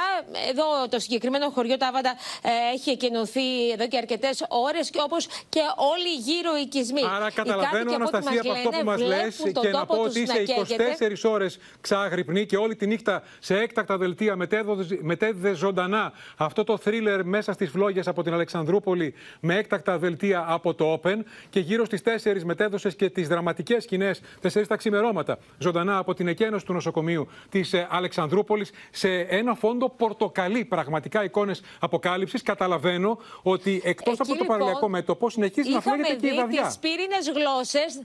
Ναι. Πολύ σωστά, τις πύρινε γλώσσες εκεί στο γυροκομείο να πλησιάζουν λίγα μέτρα από το σημείο που βρισκόμαστε. Και βλέπαμε τους ηλικιωμένους να μην μπορούν, ήταν με κινητικά προβλήματα, ε, να μην μπορούν να ανέβουν άμεσα στο λεωφορείο και οι υπεύθυνοι του γυροκομείου να αγωνιούν για την τύχη τους. Ήταν ε, πολύ δύσκολες καταστάσεις. Ευτυχώς ε, έληξε, είχε αίσιο τέλος αυτή η εκένωση και οι πυροσβέστες από την πυροσβεστική υπηρεσία Θεσσαλονίκης βρέθηκαν εκεί για την κατάσβεση και από ό,τι μας είπαν, ε, εργαζόντουσαν 24 ώρες και θα συνέχιζαν, Νίκο. Αναστασία. Έτσι λοιπόν αυτοί οι ήρωες της Σε πυροσβεστική ευχαριστούμε. συνεχίζουν ακούραστα το οι έργο τους. ασθενείς που μας είπες με το πλοίο πήγαν από την Αλεξανδρούπολη στην Καβάλα, από το νοσοκομείο που εκενώθηκε. Είδαμε και τη γυναίκα που γέννησε μέσα στο ασθενοφόρο τη στιγμή της επιχείρησης. Να σε ευχαριστήσουμε και να δούμε το ρεπορτάζ από τα μέτωπα που είναι σε εξέλιξη στη Ροδόπη και στην Καβάλα. Συνεχώς νέα με νέα μηνύματα 112 εκενώνονται α, οικισμοί. Η φωτιά μπήκε σε χωριά στη Ροδόπη. Οι μεγαλύτερες καταστροφές στο χωριό Σώστης. Εικόνα πολέμου, παιδιά. Έχουν καεί τα πάντα.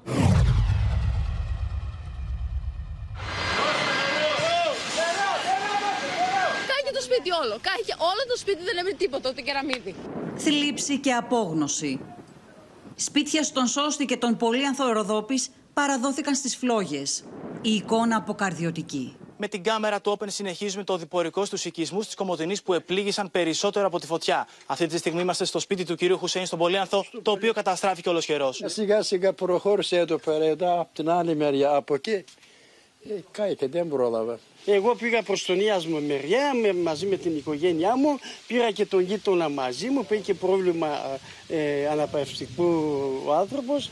Οι πυρκαγιές ξέσπασαν χθες το μεσημέρι σε δύο μέτωπα. Σε δασικές εκτάσεις στην Άνω Δροσίνη και βόρεια του Μίσχου. Η φωτιά ισοπαίδωσε σπίτια στον οικισμό Σώστη και οι κάτοικοι αναγκάστηκαν να τα εγκαταλείψουν. Όταν όμως επέστρεψαν με το πρώτο φως της ημέρας, ακόμη και εκείνοι που στάθηκαν τυχεροί και γλίτωσαν το σπίτι τους από τις φωτιές δεν μπορούσαν να πιστέψουν αυτό που συνέβη. Τι μπορείς να φτιάξεις, σαν καούν όλα από την αρχή; Δεν φτιάχνετε τίποτα. Τίποτα. Είναι κόπος μιας ολόκληρης ζωής. Ολόκληρη ζωή. Η ολονύκτια μάχη με τις φλόγες ήταν άνηση. Άρχισε από... Πού άρχισε, από Μίσκο, κάπου εκεί. Και μετά σε μισή ώρα έχει... να- έφτασε εδώ στο χωριό Σώστη. Οι φλόγες που βλέπετε έχουν κυκλώσει το χωριό διαλεκτό και άλλους έξι οικισμούς.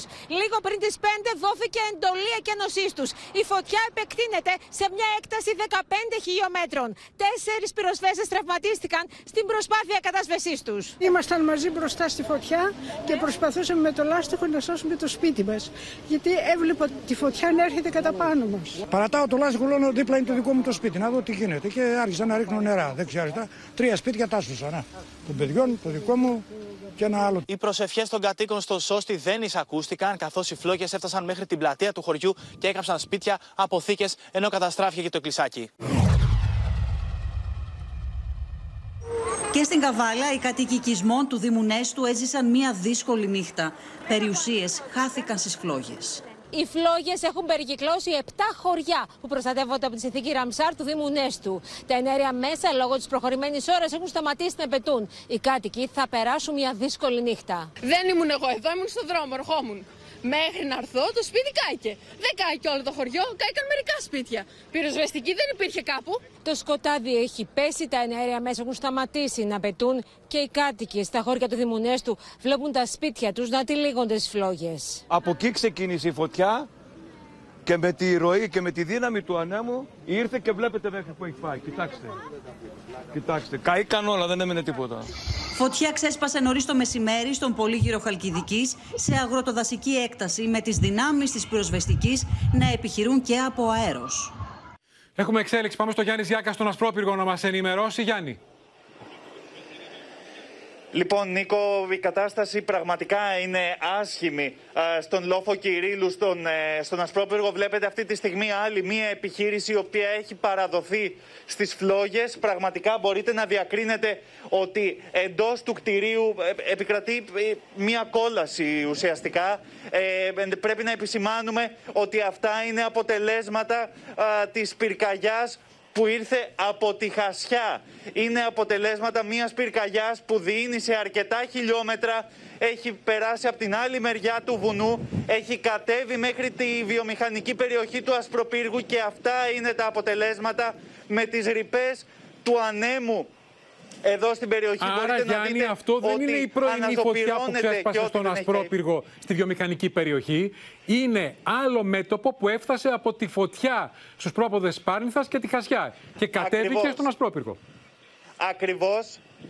Ακριβώς Νίκο γιατί βλέπετε ότι είμαστε σε ένα ψηλό σημείο εδώ στον λόφο Κυρίλου του Ασπροπύργου. Η πρωινή πυρκαγιά ήταν αρκετά χαμηλότερα σε έναν χώρο που βλέπουμε α, ο- ότι ακόμα βγαίνουν α, μαύροι καπνοί. Όμως στο σημείο το οποίο βρισκόμαστε με τη βοήθεια του Βασίλη α, του Βαφίδη μπορούμε να δούμε ότι ε, βρισκόμαστε σε ένα κρανίου α, τόπο διότι όπως μπορείτε να δείτε μέχρι και οι κολόνες της ΔΕΗ έχουν σπάσει έχουν σπάσει, α, καίγονται. Ε, Προφανώς υπάρχουν προβλήματα με την ηλεκτροδότηση. Πριν γίναμε μάρτυρες σε μια α, βιομηχανική εγκατάσταση όπου οι υπάλληλοι προσπαθούσαν να ανοίξουν χειροκίνητα, μια πολύ μεγάλη γκαραζόπορτα ε, ώστε να μπουν τα πυροσβεστικά μέσα και να μπορέσουν ε, να σβήσουν την ε, πυρκαγιά, ε, να περιορίσουν την πυρκαγιά που έκαιγε στην βιομηχανική εγκατάσταση. Αλλά πραγματικά η εικόνα που έχουμε εδώ είναι εικόνα αποκάλυψης και δυστυχώς Γιάννη. είμαστε λίγοι μόλις ώρα α, πριν τη δύση α, του ηλίου και βλέπετε ότι και εδώ στο Λόφο Κυρίλου στον Ασπρόπυργο η κατάσταση είναι πολύ Και δύσκολη. δυστυχώς το ξαναζούν οι κάτοικοι. Πριν από ένα ακριβώς μήνα, η φωτιά από τα δερβενοχώρια έφτανε προς προς τα τέλη Ιουλίου, έφτανε στον Ασπρόπυργο. Έχουμε το ίδιο έργο να επαναλαμβάνεται μέσα σε ένα καλοκαίρι και ο τελευταίος απολογισμός που βλέπω τώρα είναι μέσα σε τρεις μέρες έχουν γίνει στάχτη 400.000 στρέμματα. Αν προσθέσουμε και 550.000 στρέμματα του Ιουλίου, μιλούμε για σχεδόν ένα εκατομμύριο καμένα στρέμματα φέτος το καλοκαίρι. σω συνολικά πρέπει να είναι απολογισμός ρεκόρ, θλιβερό ρεκόρ. Να σε ευχαριστήσουμε, Γιάννης Γιάκα. Πάμε αμέσως στον κύριο Βασίλη Βαθρακογιάννη, τον εκπρόσωπο της πυροσβεστικής. Κύριε εκπρόσωπε, καλησπέρα σας. Καλησπέρα σας. Θέλω να ξεκινήσω από τελευταίο- αυτή τη φωτιά, χασιά, φιλή, ασπρόπυργος. Ποια είναι η συνολική εικόνα; Στη φυλή επιχειρούν 164 πυροσβέστες με τρεις ομάδες πεζοπόρων τμήματων και 62 οχήματα, ενώ από αέρος επιχειρούν περιοδικά σκάφη και 10 ελικόπτερα. Παρόλο που στην περιοχή πνέουν βόρεια άνεμοι, η πυρκαγιά κινήθηκε και συνεχίζει να κινείται σε διαφορετικές κατευθύνσεις, άλλοτε με νότια πορεία και άλλοτε με ανατολική πορεία. Χρειάστηκε να απομακρυνθούν 41 επισκέπτες και 10 μοναχές μαζί με την ηγουμένη που αποχώρησε τελευταία. Όλοι απομακρύνθηκαν αρχικά με ελικόπτερο του πυροβιστικού σώματος 6 άτομα, 3 ενήλικες και 3 παιδιά και στη συνέχεια απομακρύνθηκαν και όσοι είχαν μείνει με ασφάλεια από Σπίτια πυροβιστικές έχουν και καεί, αστυνομικές κύριε δυνάμεις. εκπρόσωπε, απειλούνται τώρα άλλα σπίτια; Αυτή τη στιγμή δεν έχουμε ακριβή αριθμό σπιτιών, ούτε έχουν αποτυπωθεί ζημιές. Σίγουρα υπάρχουν ζημιές. Όπως το βλέπετε, το μέτωπο, ε, γιατί σε μια ώρα σταματούν τα εναέρια μέσα, αν και διαμαρτύρονται οι κάτοικοι, θα μας πείτε γι' αυτό, ότι δεν βλέπουν τις τελευταίες ώρες να πετούν α, πυροσβεστικά αεροπλάνα. Εσείς είπατε για ένα μεγάλο αριθμό εναέριων μέσων. Στη μία ώρα αυτή προλαβαίνουν τα εναέρια μέσα να κάνουν δουλειά ή θα ζήσουν οι κάτοικοι μια εφιαλτική νύχτα; Από ό,τι φαίνεται, προφανώς τα εναέρια μέσα δεν προλαβαίνουν για να σβήσουν τη φωτιά. Είναι μια φωτιά που θα μας απασχολήσει και κατά τη διάρκεια της βράδυ. νύχτας. Και αυτό που πρέπει να πούμε αυτή τη στιγμή προς όλους τους κατοίκους της ευρύτερης περιοχής, θα πρέπει να ακολουθούν πιστά τις οδηγίες των αρμόδιων αρχών. Βλέπετε να κινδυνεύουν και άλλοι οικισμοί, γιατί εκδίδονται συνεχώς μηνύματα 112 για νέες εκενώσεις. Απομακρύθηκαν 12 μοναχοί από τον Άγιο Κυπριανό. Ναι, μας το πριν από είπατε. λίγο ενημερώθηκαν από τον Άγιο Κυπριανό. Α, και καινούργια επίσης πριν εκένωση, από από άλλο λίγο μοναστήρι. ενημερώθηκαν από τον επικεφαλής του πυροσβεστικού σώματος οι μοναχοί του Αγίου Ιωάννη Ρώστο Μενίδη, προκειμένου να φύγουν και αυτοί από το μοναστήρι και καθαρά για προληπτικούς λόγους.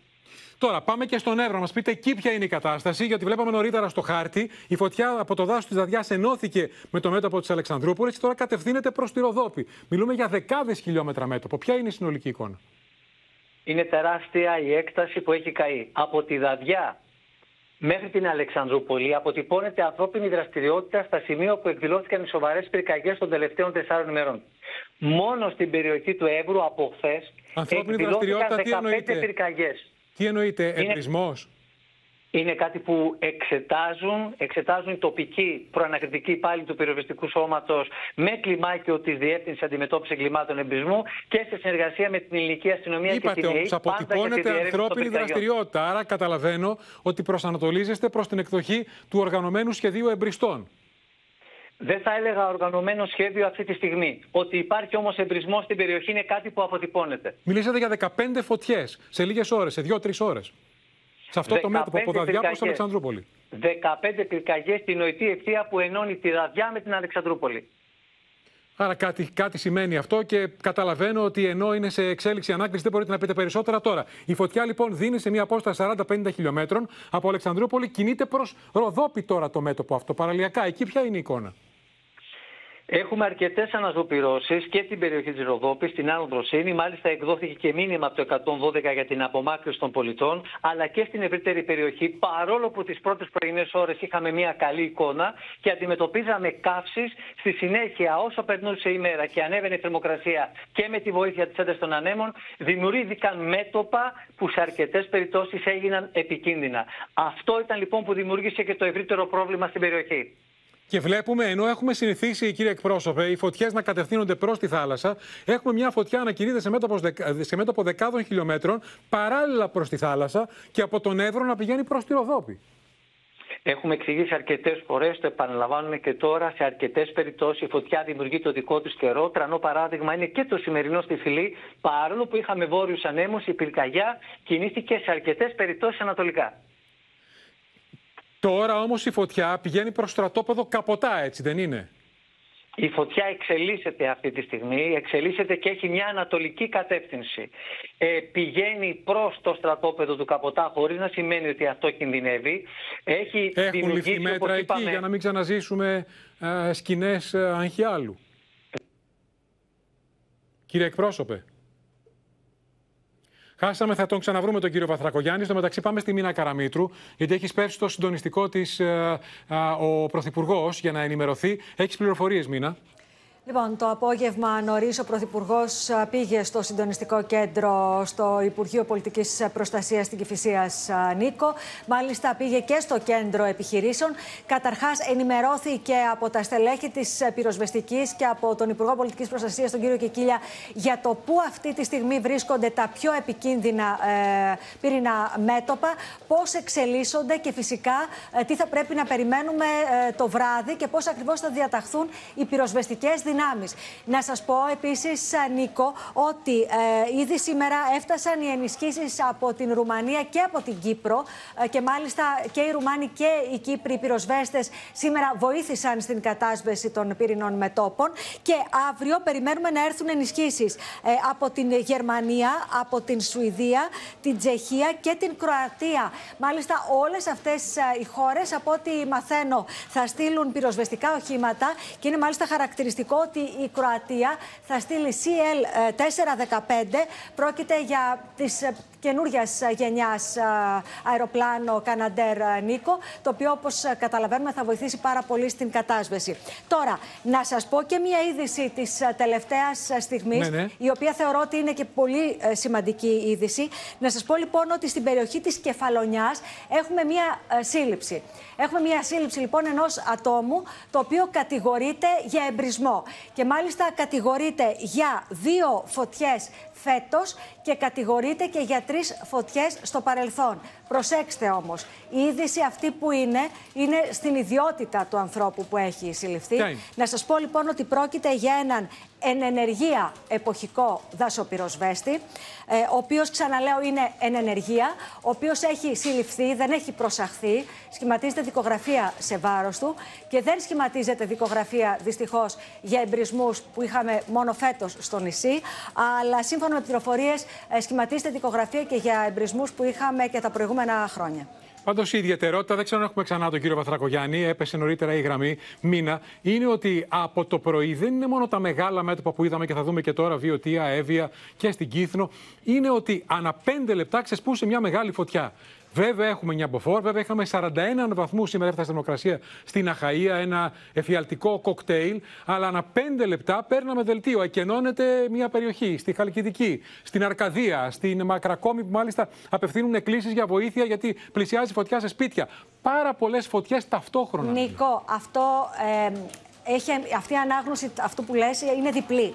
Το ένα είναι ότι αυτό σημαίνει ότι οι πυροσβεστικές δυνάμεις θα πρέπει να κατακαιρματιστούν Ναι. όταν θα έχουν πάρα πολλά μέτωπα και θα πρέπει λοιπόν να ρίξουν το βλέμμα τους επιχειρησιακά σε όλα αυτά τα μέτωπα. Επίσης θέλω να σας πω ότι ανεξάρτητα με το αν μια φωτιά θα τεθεί άμεσα υπό Πρέπει να έλεγχο πάνε. ή όχι, πρέπει να πάνε και πρέπει να πάνε μάλιστα και συγκεκριμένες δυνάμεις. Ένα το κρατούμενο. Ένα δεύτερο και πιο ουσιαστικό, και είναι κάτι το οποίο το είπαμε και χθες στο κεντρικό δελτίο ειδήσεων του Open, εκεί ξεκινάει ο προβληματισμός. Δηλαδή, όταν χθες, μέσα σε διάστημα λίγων ωρών, στον Εύρο είχαμε 15 15, φωτιές. εστίε, δεν μιλάω για μέτωπα, τα μέτωπα ήταν συγκεκριμένα. Όταν όμως έχεις 15 εστίε σε ένα πολύ συγκεκριμένο ε, σημείο, τότε πραγματικά υπάρχει προβληματισμός. Και επίσης θέλω να σας πω ότι πλέον ενεργό ρόλο στο να ερευνούν αυτές τις πυρκαγιές δεν έχει μόνο η πυροσβεστική. Ε, γνωρίζουμε, έχουμε πληροφορίες Και η ότι ΑΕΠ. αυτή τη στιγμή ακριβώς υπάρχουν λοιπόν κλιμάκια της ΕΕΠ που ερευνούν ακριβώς τι συμβαίνει στην ε, Αλεξανδρούπολη. Μία φωτιά που εγώ θέλω να σας θυμίσω ξεκίνησε το Σάββατο. Μία αιστεία που αρχικά θεωρούσαν ότι θα μπορούσαν να την ελέγξουν μάλιστα οι πυροσβέστες και ξαφνικά Μάλιστα. από το Σάββατο μέχρι σήμερα αντιμετωπίζουν συνεχώς Θα έχουμε πολλαπλά σε λίγο πυρηνά ρεπορτάζ για μέτωπα. αυτό που λες, αποκαλυπτικό. Να σε ευχαριστήσουμε, Μίνα Καραμίτρου. Πάμε προς το παρόν να δούμε τι γίνεται στα μέτωπα της Βιωτίας, εκεί όπου είναι συνεχής η αναζωπηρώση, κυρίες και κύριοι. Εκεί όπου κάει και χθες ο Βοσκός και φτάσει η φωτιά στην παραλία Σαράντι, κάει και κάμπινγκ. Εκεί είχαμε νωρίτερα ένα νέο μέτωπο 10 χιλιόμετρων, 112 για την εκένωση τουλάχιστον 10 οικισμών. Αναζωπηρώσεις στην Εύβοια, η φωτιά μεγάλη και στην Κύθνο, που χρειάστηκε να απεγκλωβιστούν 20 άνθρωποι διαθαλάσσεις με σκάφος.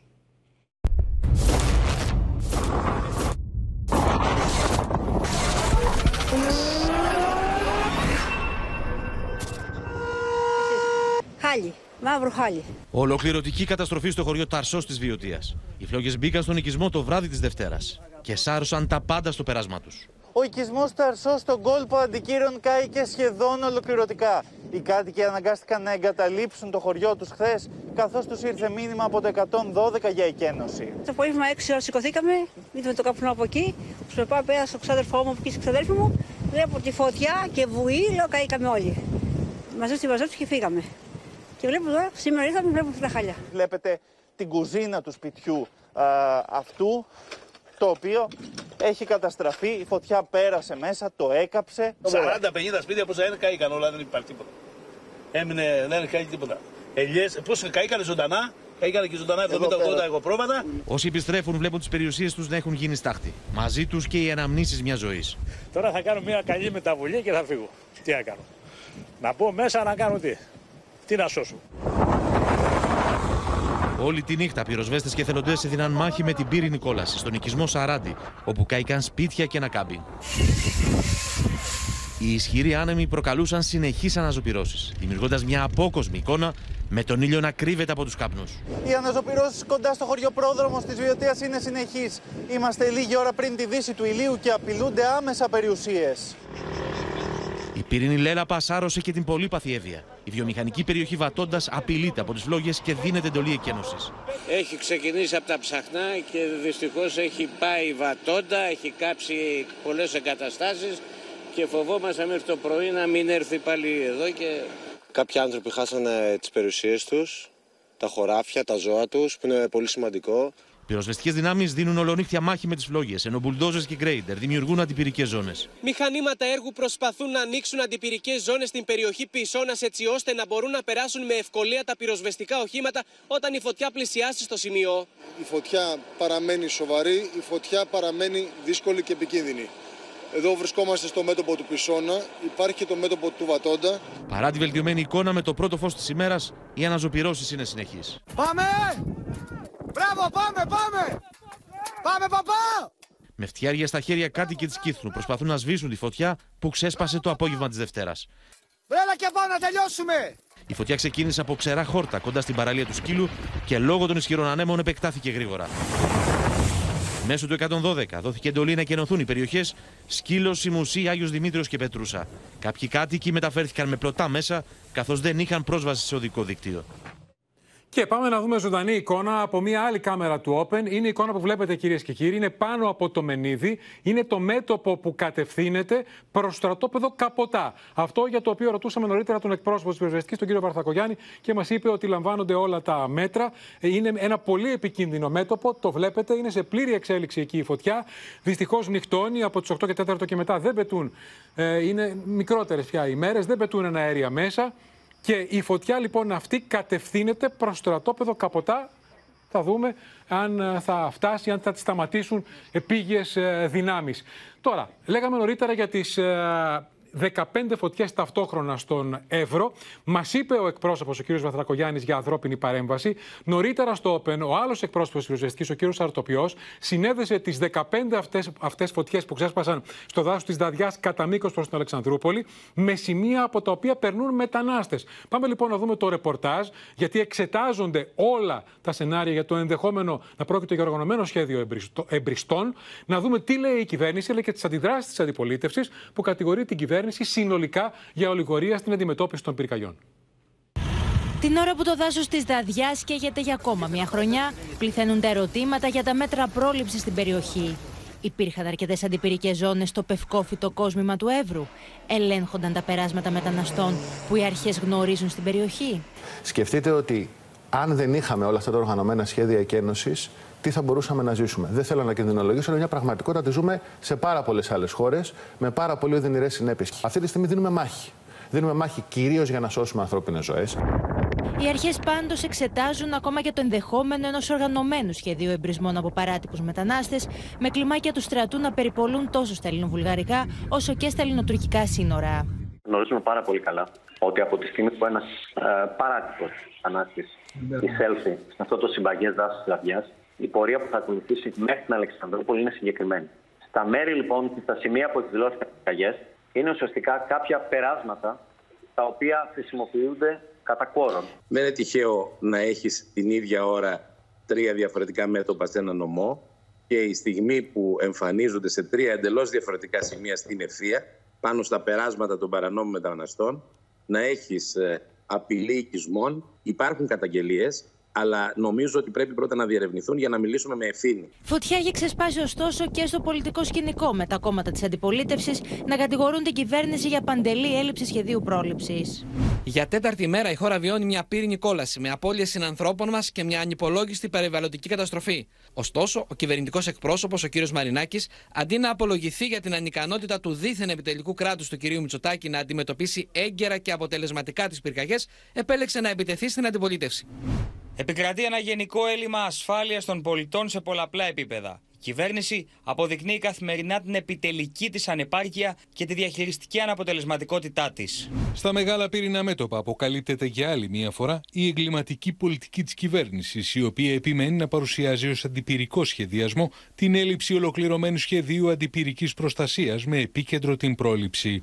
Η παραδοχή επιχειρησιακών παραγόντων ότι τα περάσματα παράνομων μεταναστών στη Δαδιά είναι γνωστά, τεκμηριώνουν ότι ηθικός αυτούργος της τραγωδίας είναι η ανίκανη να φυλάξει τα σύνορα κυβέρνηση. Και έχουμε νεότερα νέα αντίδραση από τον ΣΥΡΙΖΑ. Θα μας ενημερώσει ο Χρήστος Τσιγουρής, ε, κυρίες και κύριοι. Πάμε να δούμε τον Χρήστο Τσιγουρή. Ναι, Κάτω από αυτές τις συνθήκες, ε, Νίκο, συνεδρίασε σήμερα το Προεδρείο της Κοινοβουλευτικής Ομάδας του ΣΥΡΙΖΑ. Πέρα από την οδύνη για τις απώλειες, αλλά και τον προβληματισμό για την κατάσταση που επικρατεί στη χώρα, υπάρχει πολύ σφοδρή κριτική. Ε, μαθαίνουμε ότι ο ΣΥΡΙΖΑ άμεσα θα καταθέσει έτοιμα για προημερησία συζήτηση στη Βουλή, για συζήτηση σε επίπεδο αρχηγών, με θέμα την αντιμετώπιση των πυρκαγιών και το σχέδιο πρόληψης που κατά την διαπίστωση του ΣΥΡΙΖΑ δεν υπάρχει. Ασκούν σφοδρή κριτική στην Κουμουνδούρου, υποστηρίζουν ότι επιβεβαιώνεται μετά από ένα καταστροφικό 15ήμερο τον Ιούλιο και αυτό που συμβαίνει για μια ακόμα χρονιά το τελευταίο τετραήμερο, ότι μένονται πυρκαγιές ανεξέλεκτες και η κυβέρνηση παρακολουθεί τόπους ε, και περιουσίες να καταστρέφονται χωρίς να διαθέτει κανένα σχέδιο πρόληψης. Την ίδια ώρα όμως και από το Πασόκ πληροφορούμαστε ότι ο πρόεδρος του, ο κύριος Νίκος Ανδρουλάκης, αύριο θα επισκεφθεί τις πληγήσεις περιοχές και θα επισκεφθεί, θα ενημερωθεί στην Αλεξανδρούπολη από το συντονιστικό για το πώς εξελίσσεται η μάχη με τις πυρκαγιές. Να σας ευχαριστήσουμε, Χρήστο Τσιγουρή.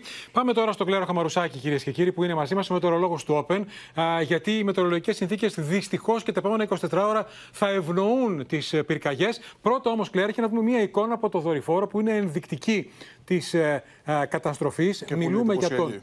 Ε, ναι, ναι, για τον καπνό που ξεκινά από τον Εύρο και τα άλλα πύρινα μέτωπα και έχει καλύψει όλη την Ελλάδα. Βεβαίως. Ο αυτό... καπνός του Εύρου έφτασε στο Ιόνιο. Αυτό, έφτασε Νίκο, στην βεβαίως. Αυτό, Νίκο, δείχνει και την πολύ μεγάλη ένταση των βορειοανατολικών ανέμων. Φτάνουμε τα 8 με 9 από φόρ προς το κεντρικό, δυτικό και βόρειο Αιγαίο και αξίζει να σημειώσουμε, Νίκο, πέραν έτσι, από αυτό το σύννεφο καπνού, το οποίο ε, εκτείνεται σε πολλά από χιλιόμετρα. Την έχει φτάσει στις Από τα βορειοανατολικά προς τα νοτιοδυτικά τμήματα της χώρας μας, δείτε ότι εδώ προς το κεντρικό Αιγαίο υπάρχουν έτσι πιο συμπαγεί συννεφιέ this και αυτό στην ουσία τι μας δείχνει, μας δείχνει ότι υπάρχει μια έτσι αβαθής διαταραχή, ένα αβαθές βαρομετρικό χαμηλό, το οποίο ενισχύει περισσότερο τα μελτέμια και λοιπόν, γι' αυτό είναι τόσο ενισχυμένα. Και σήμερα οι ρηπές των ανέμων, πάμε να δούμε τα στοιχεία που θα μας παρουσιάσει. Ξεπέρασαν τα 9 μποφόρ και μάλιστα η πιο δυνατή άνεμη ήταν στην Αττική. Στην Αττική. Και γενικότερα σε περιοχές Νίκο που βρίσκονται κοντά στο κεντρικό Αιγαίο, βλέπετε προς την Πεντέλη ξεπεράσαμε και τα 90 χιλιόμετρα ανά ώρα.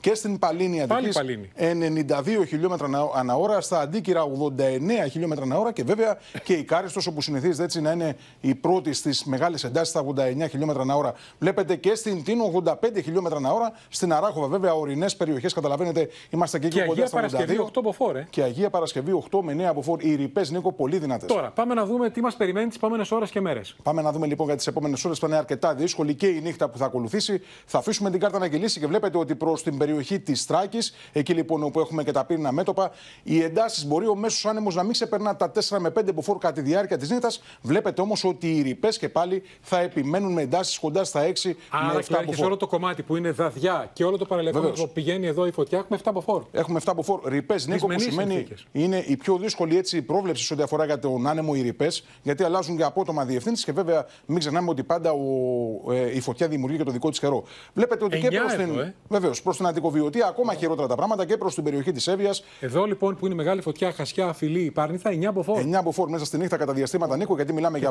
βουνοπλαγιές. Μιλάμε για βουνοπλαγιές, μιλάμε έτσι για ε, μια μεγάλη βαροβαθμίδα που έχει δημιουργηθεί γενικότερα σε περιοχές Ανατολικής Θεραία και του Κεντρικού Αιγαίου. Θα φτάνουμε τα 8 με 9 από φόρου ό,τι αφορά τις ρηπές. Να πούμε όμως ότι ένα καλό νέο θα είναι πιο μικρή η συχνότητα εμφάνισης αυτών των πολύ δυνατών ρηπών σε ό,τι αφορά τον άνεμο, σε σχέση βέβαια με τις μεσημβρινές ώρες όπου έχουμε και ψηλές θερμοκρασίες. Σήμερα είχαμε 41 βαθμούς στην Αχαία.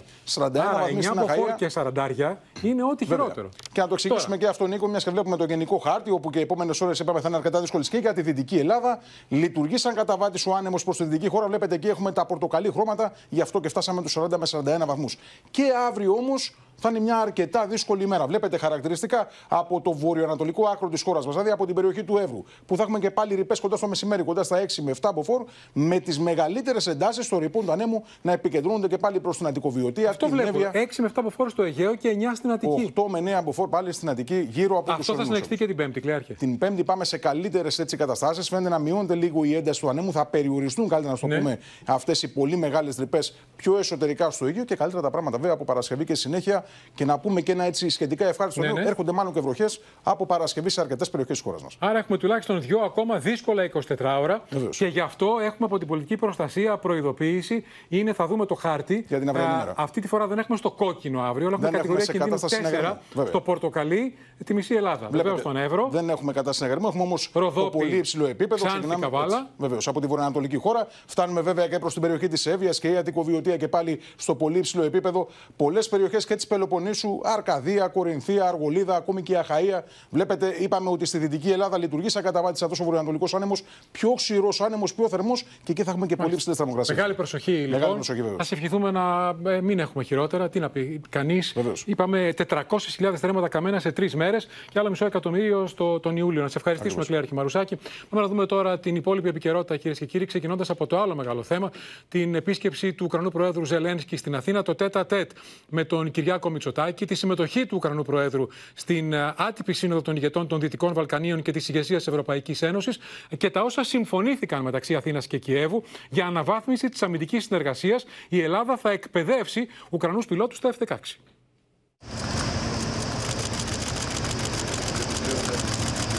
Η Η θέση της Ελλάδας είναι δίπλα στην Ουκρανία, είπε για μία ακόμα φορά στο Βολοντιμίρ Ζελένσκι και ο Κυριάκος Μητσοτάκης στο τέτα τέτ που είχαν οι δύο άνδρες χθες το απόγευμα. On behalf of all the Greek people, uh, I would like to again express uh, our admiration for your brave fight. You know you can count uh, on our uh, continued support and we'll be with you until the end and until victory. Thanks so much. Great honor to be here. Ο Ουκρανός πρόεδρος παρέστη στο δείπνο που διοργάνωσε ο Κυριάκος Μητσοτάκης με τους επικεφαλείς των ευρωπαϊκών θεσμών Σαρλ Μισελ και Ούρσουλα Φοντερ Λάιαν αλλά και τους ηγέτες των χωρών των Δυτικών Βαλκανίων εκφράζοντας για μία ακόμα φορά τη βούληση του Κιέβου για Ευρωατλαντική Ένωση. Από την πλευρά της Αθήνας έλαβε διαβεβαιώσεις. Δεν υπάρχει συνεπώς καμία περίπτωση να αναγνωρίσουμε ποτέ την παράνομη προσάρτηση περιοχών της Ουκρανίας όπως επιχειρεί να επιβάλλει δια των όπλων η Ρωσία. Πρόκειται για μια θέση η οποία ταυτίζεται εξάλλου με τα διαχρονικά ελληνικά συμφέροντα. Μητσοτάκης και Ζελένσκι συζήτησαν για την περαιτέρω οικονομική και αμυντική στήριξη της Ουκρανίας, με την Αθήνα να αναλαμβάνει να εκπαιδεύσει τους Ουκρανούς πιλότους προκειμένου να χειριστούν τα μαχητικά F-16 που θα προμηθευτεί από ευρωπαϊκές πρωτεύουσες. Η Αδαμαντιαλιόλιου συνάντησε για λίγα λεπτά τον Ουκρανό πρόεδρο ανάμεσα στις συνεχείς συναντήσεις του. Mr. Zelensky, hello. Please, could you tell what you do you expect from Greece? Thanks so much. Thank you for, for having us. Sorry. Ο Βοροντιμίρ Ζελένσκι αποχώρησε από την Αθήνα σήμερα το μεσημέρι. Στην πτήση από τη Δανία προς την Ελλάδα, όπου μόλις είχε πάρει την υπόσχεση για την παραλαβή 16-16 και άλλων 42 από την Ολλανδία, ο Ουκρανός Πρόεδρος ευχαρίστησε τον Τζο Μπάιντεν για τη στήριξη στη μάχη προς την ελευθερία. Stand by the і свої зусилля радники з питань національної безпеки Салівана, обидві партії Конгресу США, мільйони, мільйони американців підтримують нас в битві за свободу, за незалежність, за наших людей. Σύσσωμη αντιπολίτευση αντέδρασε στην άτυπη διάσκεψη που διοργανώθηκε από το Μέγαρο Μαξίμου με τους ηγέτες των χωρών των Δυτικών Βαλκανίων εν ώψη της επαιτίου των 20 ετών από τότε που δόθηκε το πράσινο φως για την ενταξιακή τους πορεία. Και νέο σημαντικό τετατέτ νωρίτερα του Πρωθυπουργού Σοφία Φασουλάκη, αυτή τη φορά με τον Μπομπ Μενέντε. Ναι, ακριβώς, Νίκο. Και στο επίκεντρο, στο μενού αυτού του γεύματος, οι ελληνοαμερικανικές σχέσεις, οι οποίες, όπως λέει η ελληνική πλευρά, είναι στο καλύτερό τους σημείο, αλλά και θέματα που αφορούν τις εξελίξεις στην ευρύτερη περιοχή και κυρίως και ειδικότερα, θα έλεγα, στην περιοχή της Ανατολικής Μεσογείου. Αυτά συζητήθηκαν με τον κύριο Μενέντες. Θα πρέπει να σου πω ότι έγινε και συζήτηση για τα πρόσφατα γεγονότα στην Κύπρο με τις κατοχικές δυνάμεις σε βάρος των ανδρών της ειρηνευτικής δύναμης. Θυμάσαι άλλωστε τα σχόλια και την, τα όσα είπε ο κύριος Μενέντες για αυτό το περιστατικό στην πράσινη γραμμή, καταδικάζοντας βέβαια αυτές τις ενέργειες. Θα πρέπει να σου πω ότι στο γεύμα το παρόν έδωσε ο πρεσβευτής των Ηνωμένων Πολιτειών στην Αθήνα, ο κύριος Τσούνης, αλλά και η υφυπουργός Εξωτερικών Αλεξάνδρα Παπαδοπούλου. Θα δούμε σε λίγο το ρεπορτάζ για αυτό που είπες, Σοφία Φασουλάκη. Προς το παρόν όμως, επειδή βλέπαμε νωρίτερα τον Ουκρανό πρόεδρο Ζελένσκι, κυρίες και κύριοι, στην Αθήνα, το τέτα τέτ με τον Πρωθυπουργό, την ώρα που ήταν ο Ουκρανός πρόεδρος, την ώρα που ήταν ο Ουκρανός πρόεδρος εδώ στη χώρα μας, η Ουκρανία εξαπέλυε νέες επιθέσεις με drones με στόχο τη Μόσχα. Οι Ρώσοι ανακοίνωσαν ότι αναχέτησαν τέσσερα τέτοια drones, ενώ ουκρανικά drones χτύπησαν και ρωσικό βομβαρδιστικό. Από την πλευρά της η Μόσχα ανακοίνωσε ότι βήθησε δύο ουκρανικά πολεμικά πλοία. Μέσα στη νύχτα τα περίχωρα της Μόσχας δέχτηκαν επίθεση. Η ρωσική αεράμινα αναχέτησε δύο drones προτού φτάσουν στο κέντρο της πρωτεύουσας της Ρωσίας. Ένα μη επανδρομένο αεροσκάφος συνετρίβησε 20 όροφη πολυκατοικία, προκαλώντας ζημιές στο κτίριο αλλά και σε οχήματα Αποτρέψαμε μια απόπειρα τρομοκρατική επίθεση από το καθεστώ του Κιέβου με μη επανδρομένα αεροσκάφη με στόχο τη Μόσχα. Δεν υπάρχουν τραυματίε. Οι ρωσικέ δυνάμει αναχέτησαν ακόμη δύο drones στο Μπριάνσκ, ενώ για τη σημασία διαφύλαξη τη εθνική κυριαρχία μίλησε ο Βλαντίμιρ Πούτιν ανήμερα τη εθνική επαιτίου τη ρωσική σημαία. Трехцветный флаг вновь был поднят над нашей страной 22 августа 1991 года. С этим флагом Мы преодолели немало трудностей и испытаний, но по сути восстановили суверенитет нашей страны. Οι ρωσικέ αρχέ ανακοίνωσαν πω χτυπήθηκε με ντρόουν και ένα ρωσικό βομβαρδιστικό αεροσκάφο σε βάση εντό τη Ρωσία, 650 χιλιόμετρα από τα σύνορα με την Ουκρανία. Supersonic bomber on fire at an airbase south of St. Petersburg. Moscow has confirmed a drone was hit by a small arms fire at the airfield but managed to damage a plane. Ukraine has not commented. Σήμερα, ρωσικό στρατιωτικό αεροσκάφος κατέστρεψε πλοίο του Ουκρανικού πολεμικού ναυτικού στη Μαύρη Θάλασσα. Καταστρέψαμε πλοίο αναγνώρισης των Ουκρανικών ενόπλων δυνάμεων, καθώς έπλεε στη ζώνη ρωσικών εγκαταστάσεων παραγωγής φυσικού αερίου στη Μαύρη Θάλασσα. Η Ρωσία ανακοίνωσε ότι κατέστρεψε και ένα ταχύπλο αμερικανικής κατασκευής, το οποίο μετέφερε Ουκρανούς στρατιώτες κοντά στο Φιδονήσι στη Μαύρη Θάλασσα Και όλα αυτά ενώ ο Γευγένη Πριγκόζιν, ο ιδρυτή τη ρωσική εταιρεία μισθοφόρων Βάγνερ, επανεμφανίστηκε στην Αφρική περίπου δύο μήνε μετά την ανταρσία του εναντίον τη ρωσική ηγεσία. ЧВК «Вагнер» проводит РПД, делает Россию еще более великой на всех континентах. Кошмарим ИГИЛ, Аль-Каиду и других бандосов. Τώρα, σε αυτό που μας έλεγε νωρίτερα η Σοφία Φωσουλάκη, ότι συζήτησαν μεταξύ άλλων Μητσοτάκης και Μενέντες στο τέτα τέτ που είχαν στο Μέγαρο Μαξίμου τις ε, προκλήσεις των δυνάμεων του Ατήλα κατά των, ε, ε, των κιανόκρανων του ΟΗΕ στην νεκρή ζώνη στην Πύλα στην Κύπρο. Το Συμβούλιο Ασφαλείας, αφού άναψε το πράσινο φως η Ρωσία, καταδίκασε τις επιθέσεις του Ατήλα, ζήτησε να διατηρηθεί το status quo στην συγκεκριμένη περιοχή της νεκρής ζώνης, με την άγκυρα να αντιδρά με εμπριστικό τρόπο, φτάνοντας στο σημείο και το Υπουργείο Εξωτερικών της Τουρκίας και ο Ερντογάν να υποστηρίξουν ότι οι Κιανόκρανοι είναι μέρος του προβλήματος στην Κύπρο. Σε καταδίκη των επιθέσεων των Τουρκοκυπρίων εναντίον της ειρηνευτικής δύναμης του ΟΗΕ στην Πύλα προχώρησαν όλα τα μέλη του Συμβουλίου Ασφαλείας των Ηνωμένων Εθνών.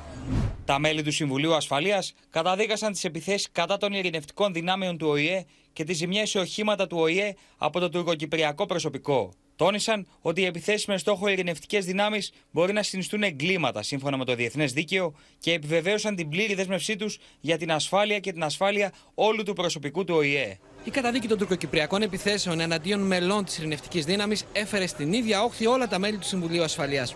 Καταδικάζουμε ως ΗΠΑ απερίφραστα την επίθεση στο προσωπικό της ειρηνευτικής δύναμης Κύπρου και στα οχήματα του ΟΗΕ στην Πύλα Σωρό και συνεχίζουμε να παρακολουθούμε την κατάσταση. Πάντοτε τα σώμασταν κατά οποιονδήποτε βίαιων ενεργειών εναντίον προσώπων του ΟΗΕ, είτε πρόκειται για στρατιωτικό, αστυνομικό ή πολιτικό προσωπικό. Το περιστατικό εντός της πράσινης γραμμής της Κύπρου δεν αποτελεί εξαίρεση. Η διπλή καταδίκη από Αμερική και Ρωσία προκάλεσε την αντίδραση του Ταγί Περντογάν, ο οποίος επιτέθηκε στον ΟΗΕ.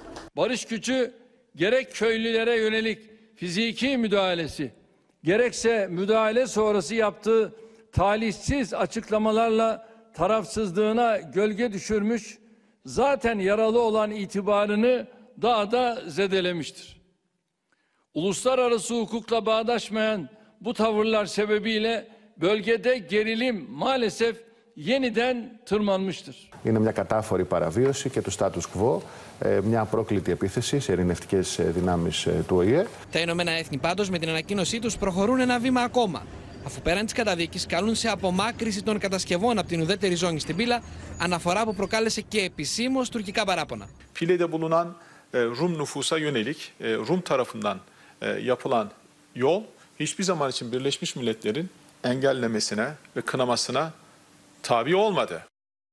Και στο σημείο αυτό, κυρίες και κύριοι, 6 λεπτά μετά τις 8 ολοκληρώθηκε και απόψε το κεντρικό δελτίο ειδήσεων. Αμέσως τώρα ακολουθούμε μικρή καθυστέρηση λόγω της έκτακτης επικαιρότητας οι εικόνες με τον Τάσο Δούση και λίγο μετά τις 9 έρωτας σφυγά. Από όλους εμάς, καλό σας βράδυ.